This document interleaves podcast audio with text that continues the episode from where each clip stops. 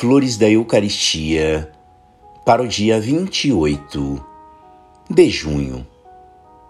Jesus, prestes a terminar sua vida mortal, não quer abandonar sua nova família, os filhos que acabou de conquistar. O céu reclama a volta de seu rei. Combateu bastante. É chegada a hora do triunfo. Vou deixar-vos e venho novamente a vós, diz Jesus aos apóstolos. Parti, Senhor, e permaneceis conosco? E por qual maravilha de vosso amor? É o segredo e a obra de seu divino coração.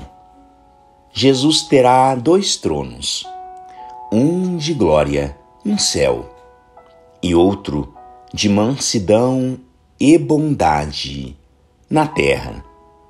Duas cortes, a corte celeste e triunfante e a corte dos redimidos neste mundo.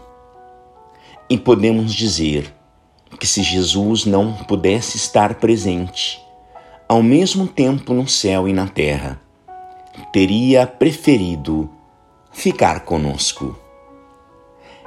E é verdade, pois que ele nos deu prova de que prefere o último de seus pobres redimidos a toda a sua glória, e que as suas delícias consistem em morar com os filhos dos homens.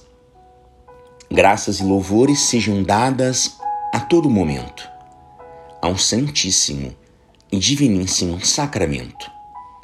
O Senhor esteja convosco. Ele está no meio de nós.